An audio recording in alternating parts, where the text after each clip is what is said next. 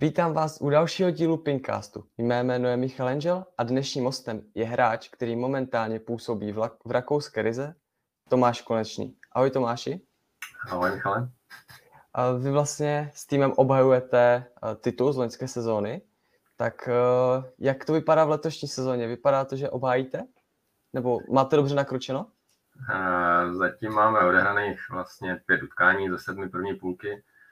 A jsme momentálně na druhém místě, takže což takový náš cíl, protože vlastně největší konkurent Wales je, řekněme, i papírově lepší na tom, takže ti drží první pozici a my, my chceme zůstat na té druhé, aby jsme se jim, řekněme, vyhnuli v semifinále a měli o něco snažší cestu do toho eh, finále, takže, takže druhé, třetí místo je náš, řekněme, takový cíl na to, na, po té základní části, takže zatím držíme pozice. Takže momentálně zatím spokojenost nějaká. Jo, může být. Já jsem se díval, jste nedávno prohráli právě s Velsem 4-2 tak eh, po tom souboji cítíš, že i když jste prohráli, že třeba v tom finále pak porazíte, nebo že máte tu šanci?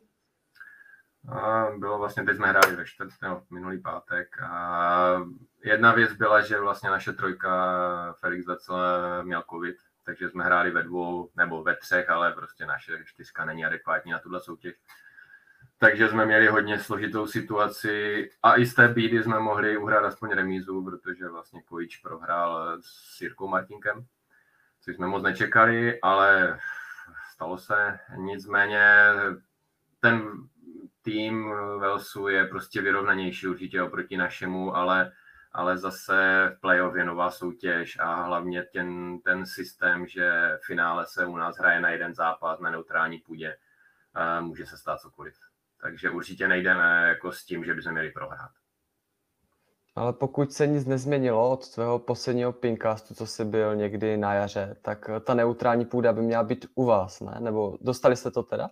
Tak. Eh, přesně tak, neutrální půda je sice u nás, ale my zase tím, že máme jakoby svoji hlavní halu nebo svoji hrací halu na sezónu eh, menší, tak určitě tam nebudeme hrát eh, finále, kdyby jsme v něm byli a pokud budeme teda ve finále, nebo i prostě to finále se bude hrát v městské velké hale, takže i pro nás to bude neutrální půda, protože my si tam vlastně za ten rok nezahrajeme ani jednou. Uh-huh. A když tam teda nebudete hrát nebo nehrálo bys tam to finále, tak je to kvůli nějakým předpisům, že ta hala na to finále musí mít nějaké normy, nebo se tak prostě klub rozhodl, že aby to mělo nějakou tu kultivovanost té, to, to, té situace, takže budete hrát prostě v městské hale? Ani to nebylo tak, že my bychom to mohli odehrát v naší hale. Tam kapacitu splňujeme, ale z toho prostě, že nám to připadalo i prostě vedením klubu fair, aby prostě fakt, když se jedná o neutrální půdu a finále, tak eh, to chtěli, nabí, jakoby, nabídli to tak, aby to bylo ve velké hale pro více lidí eh, s lepší kapacitou, takže a prostě fakt neutrální půda, protože loni, co se odehrálo, shodou okolností to nedopadlo tak, jak to mělo, protože Wales normálně počítal s tím, že bude v tom finále a měl by hrát ve své hale, což jako se i vedení trošku zamyslelo a pro příští rok to chtěli udělat trošku jinak. Mm-hmm. Vy jste vlastně trošku poměnili sestavu, protože k vám přišel právě Kojič z Velsu, tak e, bylo to v Lize nějak jako víc diskutovatelné, že vlastně přešel z jednoho konkurenta k druhému?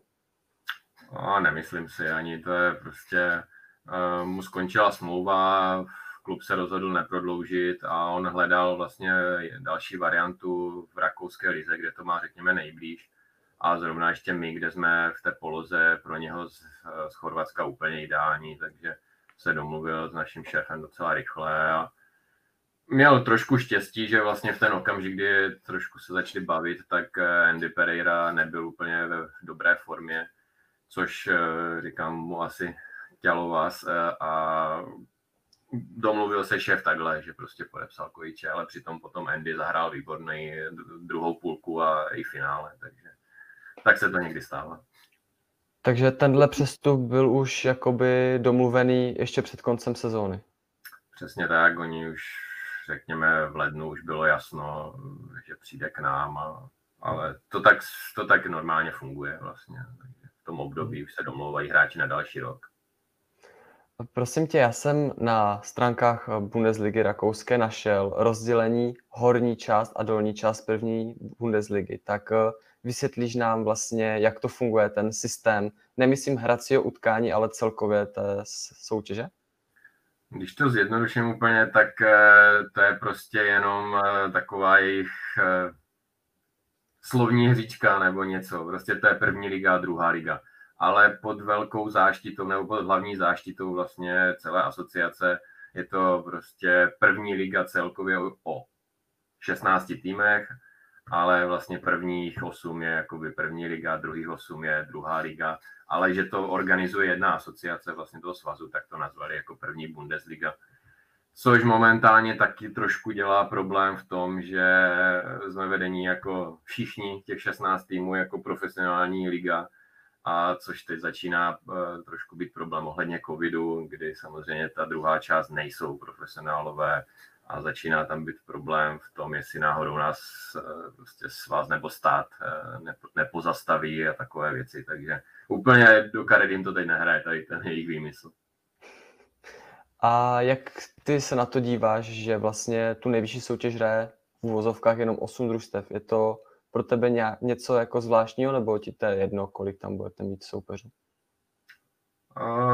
Je to, každý stát to má vlastně specifické. U nás je 10, v Polsku 12 nebo dokonce 14, což už mi připadá strašně hodně hmm. na ping-pong. Teď máme 8 v Rakousku, loni jsme měli 9. Já si myslím, že 10 je takový ideál, ale zase, když to má kvalitu a je prostě 8 kvalitních týmů, řekněme, tak proč ne?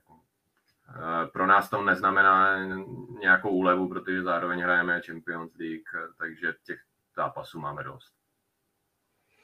Ty už to trošku nakousl, že vlastně v Rakousku se teď hodně zpřísňovalo. Tak eh, jak to je s vaší ligou, nebo jaké máte opatření teď momentálně vůči pingpongu?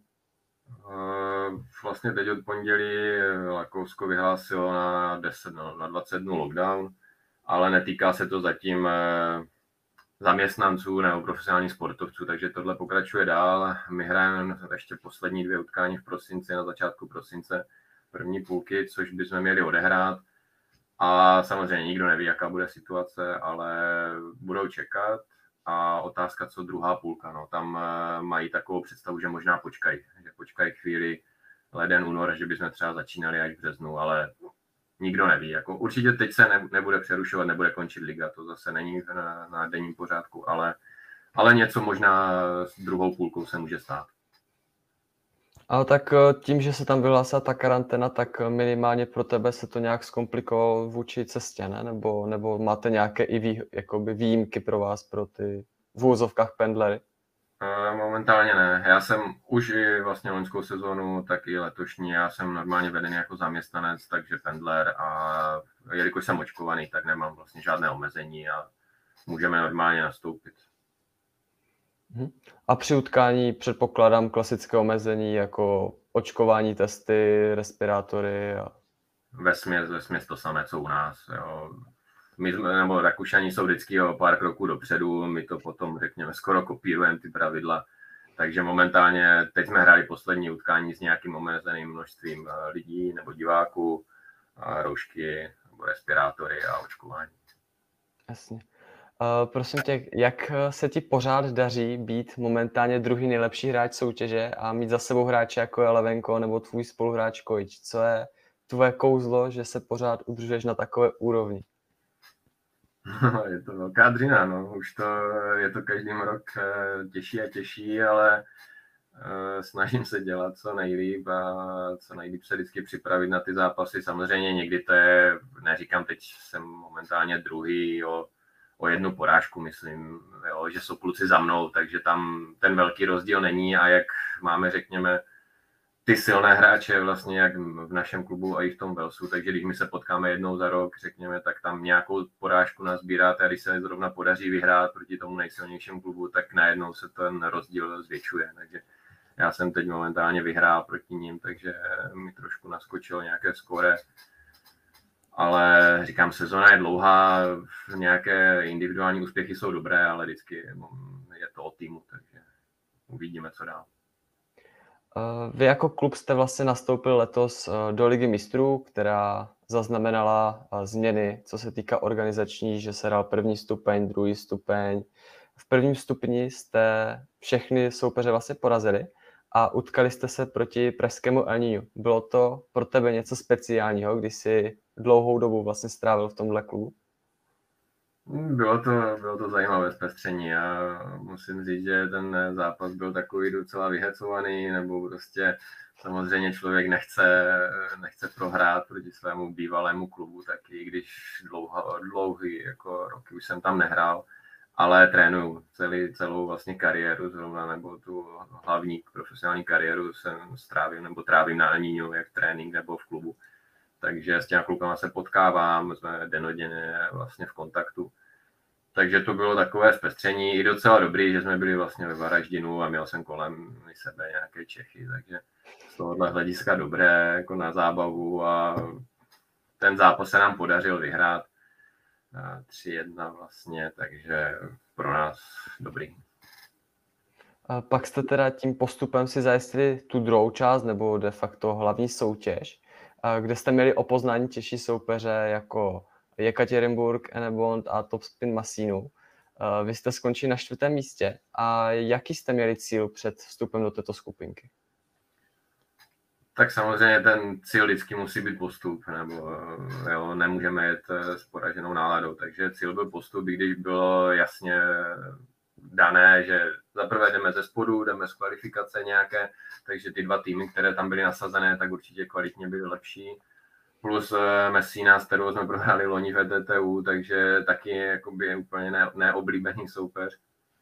A bohužel se nám prostě nepodařilo, samozřejmě proti Jekaterinburgu to byla těžká jamka, a potom eh, zápas s Messínou jsme nezvládli, nebo to beru na sebe, já jsem nezvládl, když jsem dvakrát prohrál. A samozřejmě potom poslední zápas s Henebotem už to bylo vlastně jenom o splnění povinností nějak odehrát ten zápas, tam už jsme nemohli postoupit, takže, takže to jsme nějak tu skupinu prostě, ne že nezvládli, ale neudělali jsme nic extra navíc, takže bohužel jsme nepostoupili, ale když to zase řeknu, tak úplně ten cíl reálný asi toho postupu nebylo dál do další osmičky, kde s tím týmem, řekněme i papírově, nemáme moc co dělat, takže náš cíl byl prostě pokračovat v VTTU, což zase tím systémem, jak vymysleli teď eh, ty stupně nahoru dolů, teď jsme zase zpátky v VTTU, takže teď je prostě náš hlavní cíl eh, pokračovat v VTTU. Vy jste vlastně hráli s tou Messinou, co jsi zmínil, prohráli jste 2-3 a rok předtím v ETTU jste prohráli 0-3. Tak eh, ne, ne, ne, nepadlo tam nějaké takové slovíčko, jako že zase ta Messina zase nás jakoby porazila v, teoreticky v nějakém důležitějším zápase? Tak určitě, říkám, úplně oblíbený soupeř to není, ale jak oni, tak i my jsme změnili tro, trošku sklad. Takže zase úplně ty, řekněme, možnosti nebyly eh, vlastně proti nám, nebo tohle. Myslím si, že jsme měli větší šanci určitě než loňský rok. Ale říkám, bohužel eh, Franekovič zahrál super, porazil eh, oba dva hráče. Felix na, na trojce měl šanci se Žmuděnkem, kdy vedli 1-0, nějakých 8-5, 8-4. Takže tam taky byl škoda bod a já jsem eh, potom vlastně za stavu 2-2 bojoval s Monterem, kdy jsem prohrál 3-1, ale každý prostě zápas byl vyrovnaný a zrovna s ním mám už několik zápasů odehraných a furt to nemůžu zlomit, kdy i před x lety na mistrovství světa jsem vedl 2-0 a nedokázal jsem to ukončit, takže říkám, no úplně soupeř není z těch nejoblíbenějších. Ty jsi s tím Monteirem hrál rozhodně vyrovnaně než tu první dvouhru s, eh, proti Mesíně, tak uh, můžeš uh, vlastně vysvětlit, co se stalo, že tu první dvouhru dostal celkem rychle, nebo aspoň podle míčků to tak vypadalo ten zápas mi vůbec nevyšel, ale říkám, já jsem ho nezvládl prostě herně, ale asi nebudu úplně nějak vymlouvat, ale prostě prostředí, míčky, eh, trošku butterfly jiný, kterými se nepotkáváme, takže tam mi to říkáme, strašně dlouho mi třeba tady ty změny prostě trvá. Já nejsem úplně, řekněme, talent na tady ty změny, když někam změna prostředí a tohodle, takže mě to chvíli trvá, než se zajedu a bohužel, říkám, to byl druhý zápas, sice v té skupině, ale kam s Ekaterinburgem tam jsme se moc neohřáli, bylo takové oťukání a prostě když přišlo fakt na ten, řekněme, důležitý zápas, tak tam jsem to nezvládl. Prostě. Říkám, ten zápas se mi nepovedl, potom už to už, se, už bylo aspoň normální z mé strany, jakoby z Monterem, co jsem měl stabilně hrát. No. Takže proti francouzskému Enebondu, když váš spoluhráč Felix Fetzel vlastně hrál nahoře, bylo čistě uh, taktický záměr, ať si víc zahraje, když už o nic vlastně nešlo? Přesně tak, tam říkám, neměli jsme šanci ani být podle mě třetí, takže tam už ani o nasazení do těch dalších eh, bojů on moc nešlo a prostě normálně z taktického hlediska, ať je mladý ještě, tak si prostě vyzkoušel hrát proti světovým hráčům, jak je eh, vlastně Asar a, a Neutik. Mm-hmm. Uh, vy jste vlastně tím, že jste nepostoupili ze skupinky mezi 8 do ligy mistrů, tak jste se posunuli do ETTU poháru, což si už vlastně zmiňoval. A čekají vás uh, další soupeře, jako třeba Kiev. Tak uh, znáš své soupeře nebo znáte své soupeře? Když to vezmu nějak po pořádě, tak eh, Kiev eh, velká neznámá, ale kluci z Havličkova Broda, eh, Brodu s nima hráli, takže jsem mluvil s Tomášem Treglerem o, o hráčích. Potom tam máme španělský tým, kde je vlastně Durán, Španěl plus Brod, Švédska, takže tady tyhle hráče moc dobře známe a třetí tým z Maďarska s těma hraje snad každý rok, takže tam těma jsme se potkali už několikrát, eh, kdy víme vlastně ve směs eh, o všech, ať je to PT Demeter nebo Gerold, takže ten tým je pro nás dostatečně přečtený, přečtený. A tak ten maďarský tým, je to pro vás oblíbenější tým než Messina? Musím říct, že jo, vlastně rok zpátky nebo dva roky. Rok zpátky jsme pře, přes ně přešli do čtvrtfinále vlastně TTU taky, takže ten tým docela nám sedí, ale říkám, každý zápas je nový, takže uvidíme. Ty jsi zmiňoval taky v minulém rozhovoru, že váš šéf je ten typ, co si myslíš, že snad ani nemůžeš prohrát, že musíš všechno vyhrát. Takže předpokládám, že jasný cíl zase vyhrát a postoupit. Přesně tak, eh, je maximalista, takže určitě postup nejlépe z prvního místa. Budeme proto udělat maximum, nebo i chceme proto udělat maximum. Zase z toho hlediska, aby to nasazení potom do posledních osmi bylo co nejlepší. Ale určitě to nebude snadná cesta. Prostě Španělé mají kvalitní tým a musíme prostě jít od zápasu od zápasu. Hraje se to stejným způsobem, že se všichni sedete na jedno místo? Uh, úplně ne, protože vlastně jsou čtyři skupiny teď a, a jediný Wales uh, měl ochotu to pořádat, tu skupinu, takže Wales hraje doma a plus ostatní další tři skupiny uh, se sejdeme všichni v Portu. Takže zajímavá destinace, určitě lepší než Rusko a bude to tam asi dobré, na, na dobré úrovni. A kdy to máte, to vlastně tu cestu do toho porta s celým tím hraním? Termín je 10. až 12. co se budou hrát ty zápasy, takže den předem odlítáme 9.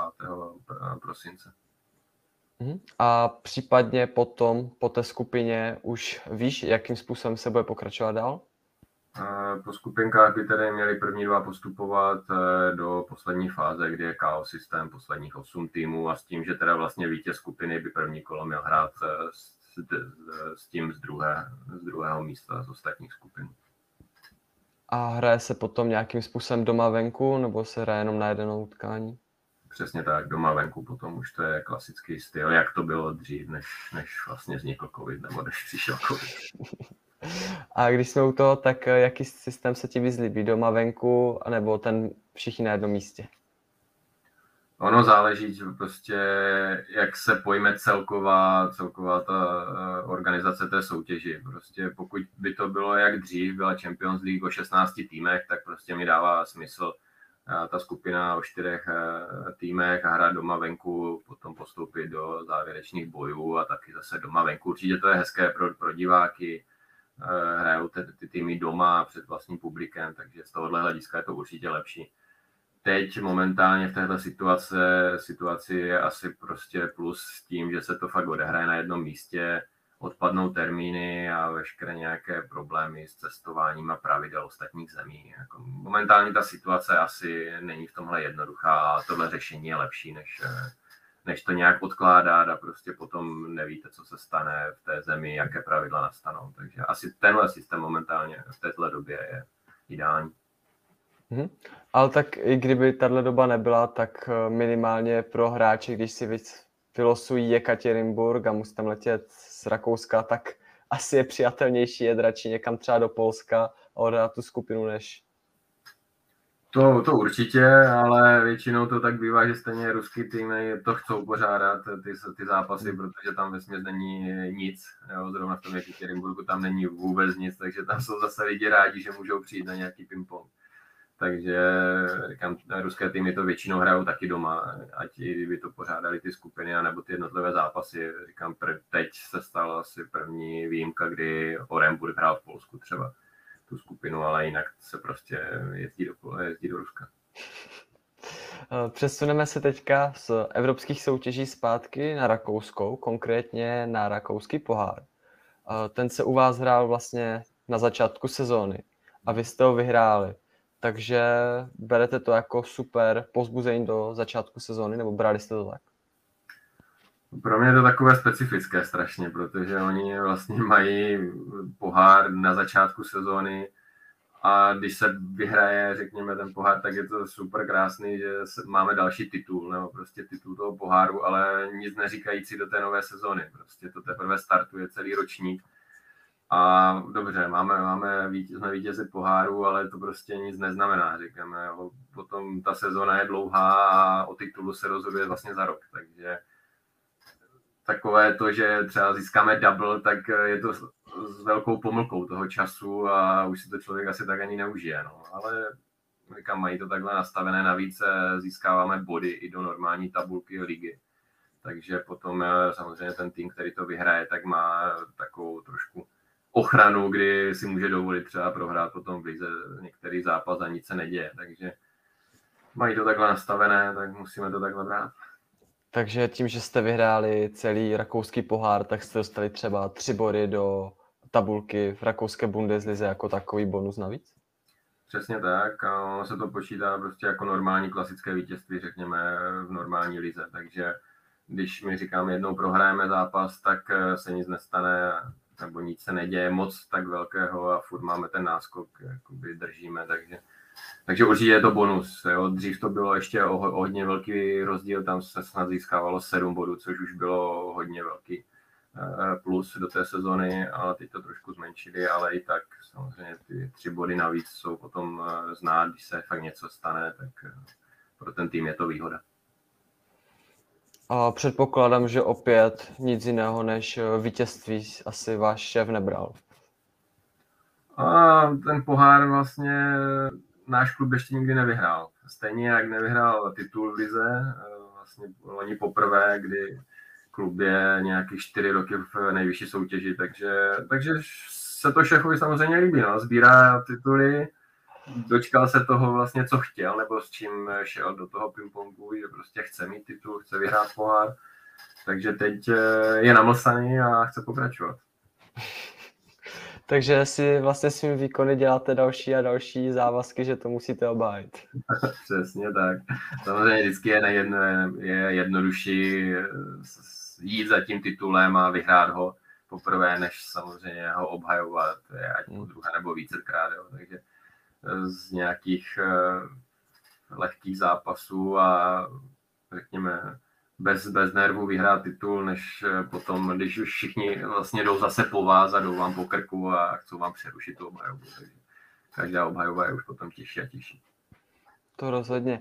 Uh, ještě k tomu poháru, tak uh, vy jste tam silo snad 56 týmů na jedno místo a vlastně vše, všechno jste to odhráli snad ve, během dvou, třech dnů. Tak uh, jak se ti líbí tenhle systém poháru. Eh, nemyslím, že to je na začátku sezóny, ale že se to prostě odehraje všechno najednou, oproti tomu, jak se hrajou snad všechny poháry přes průběh celé sezóny. Říkám, to je zase jejich prostě specialita rakouská, kdy to berou tak, že se ty týmy fakt eh, sejdou, mají možnost se probojovat eh, i s těma lepšíma, lepšíma týmama si zahrát. Samozřejmě pro ty spodní týmy je to těžké a oni musí fakt začít od prvních kol. My vlastně z té nejvyšší soutěže potom jsme nějak předsazení do posledních 16 týmů, takže i tak pro nás první dvě kola třeba jsou lehčí a až potom ta vlastně eh, osmička semifinále už eh, máme s těma hlavníma soupeřema, takže pro nás to bylo ve dvou dnech čtyři zápasy, což jako eh, není zase úplně hrozné a není to, není to žádný problém. Tak zvlášť ty, co jezdíš třeba TT Stary, že, tak ty jsi zvyklý na podobné, podobné masy zápasů. Uh, jo, je to tak. Uh, sice ty ligové zápasy nebo tady ty soutěžní jsou trošku jiné, to zase nemůžeme srovnávat s TT Starem. Tam potom vkročují jiné jakoby, aspekty od nervů a tady tohodle, takže odpovědnosti. Ale, ale říkám, mi to, mi to nevadí a tenhle objem jsme hráli fakt dva zápasy za den, dva lehké a v neděli potom dva těžší, takže bez problémů. Já bych řekl, že to, co jste vlastně se svým týmem stihli v letošní sezóně, jsme projeli, tak bych teďka trošku zaspomínal. Protože v roce 2016 to byl můj rok, co jsem začal sledovat více mezinárodní turné a ty si v tom roce vyhrál Bulharskou Pro Tour a jak se na to odstupem času díváš? Vzpomínáš na to trošku jinak, než ten moment, co jsi to vyhrál? tak v ten moment, kdy se to vlastně stalo, nebo kdy jsem vyhrál, tak eh, to bylo neskutečné, neskutečná euforie, kdy jsem si ani pomalu fakt neuvědomoval, co jsem dokázal. Takže až s odstupem času jsem se dozvěděl, že jsem vlastně jediný z Čechů, kteří vyhráli pro tour, nebo v té době, teď se to vlastně nedávno eh, podařilo Hance Matelové. Takže říkám, v té době to bylo úplně neskutečný zážitek eh, pro mě, řekněme, vrchol kariéry, a z hodou okolností to bylo vlastně měsíc po olympijských hrách, na které jsem se nedostal vlastně o, o jeden bod na, na světovém žebříčku, kdy jsem, řekněme, se kvalifikoval, ale prostě kvotou, kdy můžou jít jenom dva Češi, tak prostě jsem byl třetí, i když kvalifikovaný, ale nemohl jsem odcestovat. Takže po tom zklamání, řekněme, té periody, kdy jsem se připravoval na tu olympiádu a byl to hlavní cíl, tak eh, přišel tady tenhle úspěch. Takže prostě se to sešlo všechno takové úleva, že to nebylo k ničemu, všechno ta moje práce, kterou jsem vlastně postupoval eh, v rakouském Švechatu, když jsem odešel vlastně trénovat do centra tam. Takže říkám, sešlo se to krásně, byla to ta odměna. Určitě na to rád vzpomínám a bylo to, byl to vlastně nejlepší výsledek mé kariéry.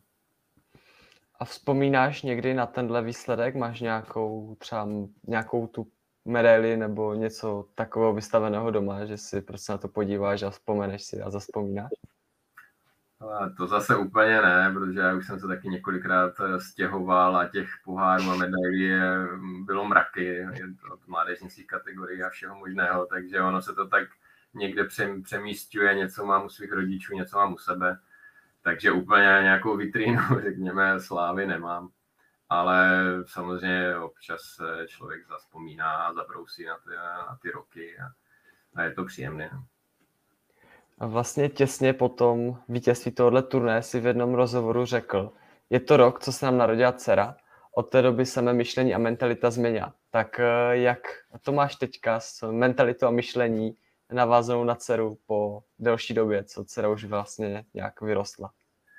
Dcera jedna už vyrostla, nebo už má 6 let a máme druhou, která má 3 roky, takže jsme se samozřejmě jako rodina rozrostli. Určitě je to něco jiného. Teď už e, to není jenom o mě a vlastně o pingpongu, kdy jsme byli jenom s manželkou třeba sami, takže taková ta zodpovědnost se trošku přesunula i na rodinu, ale určitě to není jako žádná koule u nohy. jo. Ta rodina pomáhá taky člověku. Prostě v tom sportu to není jenom o úspěších, úspěších ale samozřejmě i o, i o pádech. A s tou rodinou se určitě zvedá člověk vidět eh, jakoby snadněji, než eh, kdyby byl sám. Takže určitě mi to taky nabíjí a motivuje do další práce. A rodina je pro mě základ, takže tohle, tohle je určitě taky pomoc. Tyhle všechny ty tvoje úspěchy, jak v tom Bulharsku, tak co si zaznamenal teďka v letošní sezóně zatím v Rakouské lize, museli začít někde. Ty jsi začínal, jestli se nepletu, ve Zlíně a potom si časem přešel do Mokrých hlasců, kde si strávil vlastně svůj de facto juniorský věk a byl si tam s bráchy Klepilíky, kde si zaznamenal taky uh, nějaké úspěchy, co se týká mistrovství Evropy, mistrovství světa. Tak uh, jak vzpomínáš na toto období toho juniorského věku? Já jsem teda úplně začínal vlastně ve Frištáku, kde je i moje rodina, potom jsem přišel po třech letech do Zlína, kde jsem byl teda do těch juniorů a pak byla další zastávka, vlastně střední škola, mokré lasce a tady tenhle, tohle období, kdy jsem určitě pingpongově vyrůstal nebo jakoby se zlepšoval, tam eh, tahle vlastně ta nejdůležitější podle mě období toho hráče. Takže tam mi to dalo určitě základ do toho sportu, byla tam výborná parta, jak vlastně kluci Krapelíkovi, tak i ti starší hráči, kteří vlastně, na kterých jsem se to učil, od Marka Kláska, Tomáše Demka, Tomáše Sadílka, nechtěl bych někoho zapomenout, Janásek, jo, Přistál, Hasil, prostě tam byla super skupina pod vedením prostě trenérů, takže tam to fungovalo úžasně, z návazností na to přesně tak, jsme, vlastně byl jsem mistr Evropy, v Deblu v tom období s klukama jsme byli snad eh, druzí ve družstvech, eh, takže tam, eh, říkám, tam ty úspěchy byly, ale furt to byla taková ta mládežnická, mládežnická kategorie, kdy je to krásné, ale potom do těch dospělých se nikdo neptá. Jo. Tam, tam se musíte znovu propousat zase od začátku a ty, ty úspěchy mládežnické jsou krásné, ale je to furt jenom začátek té kariéry. Pro uh, metodický web České asociace si v rozhovoru uh, zmínil, neust- že, že se ti nelíbí neustále nesmyslné změny v pravidlech. A tehdy si tam zmínil třeba příklad, uh, že se v polské lize hraje na dva vítězné sety, poslední třetí a čtvrtá a pátá dvouhra. Tak jak se ti líbí systém pátého setu v lize mistrů, kdy se vlastně hraje za 5-5 zlatý, zlatý míček? Jo, už, už, už zkracujem, jako každým, každým rokem vymyslím něco jiného. V Polsku to bylo tehdy úplná novinka, nebo prostě nové. Na dva vítězné sety, teď dokonce hrajou Debla, ještě poslední zápas, stejně jak v Německu, ale furt na dva vítězné sety, takže ty systémy jsou různé. Co bych jako dodal teď Champions systému, asi pro diváka, pro diváka zajímavé. Ano, prostě odehrál ze čtyři sety a najednou to může být za fakt minutu ukončený zápas a ty lidi to asi baví, tohle, jo, prostě dvě, tři, dva, tři okamžiky, dva, tři balonky, zlomí se to a jak po zápase. Takže pro diváky asi, asi zajímavé, pro nás hráče už méně, protože ten, ten nápor na psychiku, taktiku v tom pátém setu je neskutečný a strašně malé, malé věci rozhodují a potom fakt můžete hrát celý zápas dobře a nepovedou se dva, tři míčky na začátku a je po zápase, takže ono je to, říkám, nemyslím si, že běháme stovku, jo, jak v atletice, prostě za 10 sekund, aby bylo po všem, takže mě to úplně jako se nelíbí, ale, ale rozumím, rozumím prostě snahám to zatraktivnit pro diváky. A druhé takové pravidlo, nebo novinku v pravidlech, co jsem si vytáhl na tebe, je změna v barvách potahu, kdy se vlastně udělala novinka, že je jedna předepsaná barva a ta druhá si může vybírat vlastně z klasické barvy a teďka nově z dalších čtyř barev. Tak eh, jak hodnotíš tohle pravidlo? No?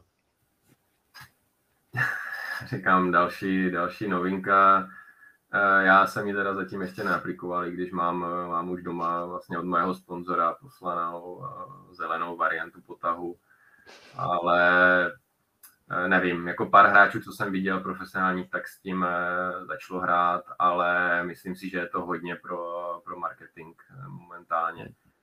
Nemyslím si, že to je nějaká novinka úplná ve stolním tenise, protože dřív, eh, když se vrátili úplně zpátky do historie, tak eh, ty potahy byly taky různě barevné jo, a nebylo to jenom vlastně o červeném a černém, co jsme měli my vlastně celou tu dobu, takže dřív to taky bylo, pak se přešlo na červený a černý a teď se vlastně tomu trošku zase vracíme někam zpátky. ale je to hlavně pro, řekněme, zatraktivnění toho amatérského sportu, kdy ty firmy si prostě vymýšlí, aby se to prodávalo. No. Bohužel je to tak a ty firmy prostě potřebují prodávat, takže pro ten amatérský sport je to zase něco jiného a, a je hodně nadšenců pingpongových, kteří do toho půjdou a chcou to vyzkoušet, takže pro ty firmy je to biznis. To určitě, sám, sám znám pár lidí, co to chce změnit a nejenom někde v okresním přeboru, ale i hráče v prvních ligách, co prostě láká si vyzkoušet růžový potah. Přesně tak, jako ty, ty vlastnosti zůstanou stejné, jo. tam ten potah není jiný v něčem, jo. není to sandwich nebo tráva, něco jiného, že by to změnilo, ale jenom prostě, jo, je to moderní, je to gro design nějaký, proč ne. A když ty teda máš doma ten zel, tu zelenou variantu, tak přemýšlel si, že to teda zkusíš nalepit na svoji pálku? Asi jo, určitě jak přijde teď eh, vlastně období kolem Vánoc, kdy bude ta pauza nějaká mezi půlkama. Já zase nejsem úplně takový střelec, že bych si to fakt ze dne na den vzal a já upřímně si myslím, že mi to bude ze začátku týden prostě trvat, než eh, si na to zvyknu, na tu barvu. Mě to bude vadit, jo, tento periferní vidění, je to něco jiného. Takže já bych měl najednou zelený potah, no, říkám, ještě nevím ani kde ho dám, jestli na forehand, na backhand, ale jo, vyzkouším to samozřejmě i z toho hlediska, že to můj sponzor vyžaduje, abych to trošku propagoval, takže, takže půjdu do toho. Uh, tak já se osobně těším na to, až tě někde uvidím se zeleným potem. A děkuji ti, že jsi našel čas na dnešní rozhovor. Měj se pěkně. Já taky děkuju a budeme se někdy vidět zase příště. A vám posluchačům děkuji za váš čas, že jste si našli čas poslechnout dnešní díl a mějte se pěkně a zas u dalšího dílu. Naschledanou.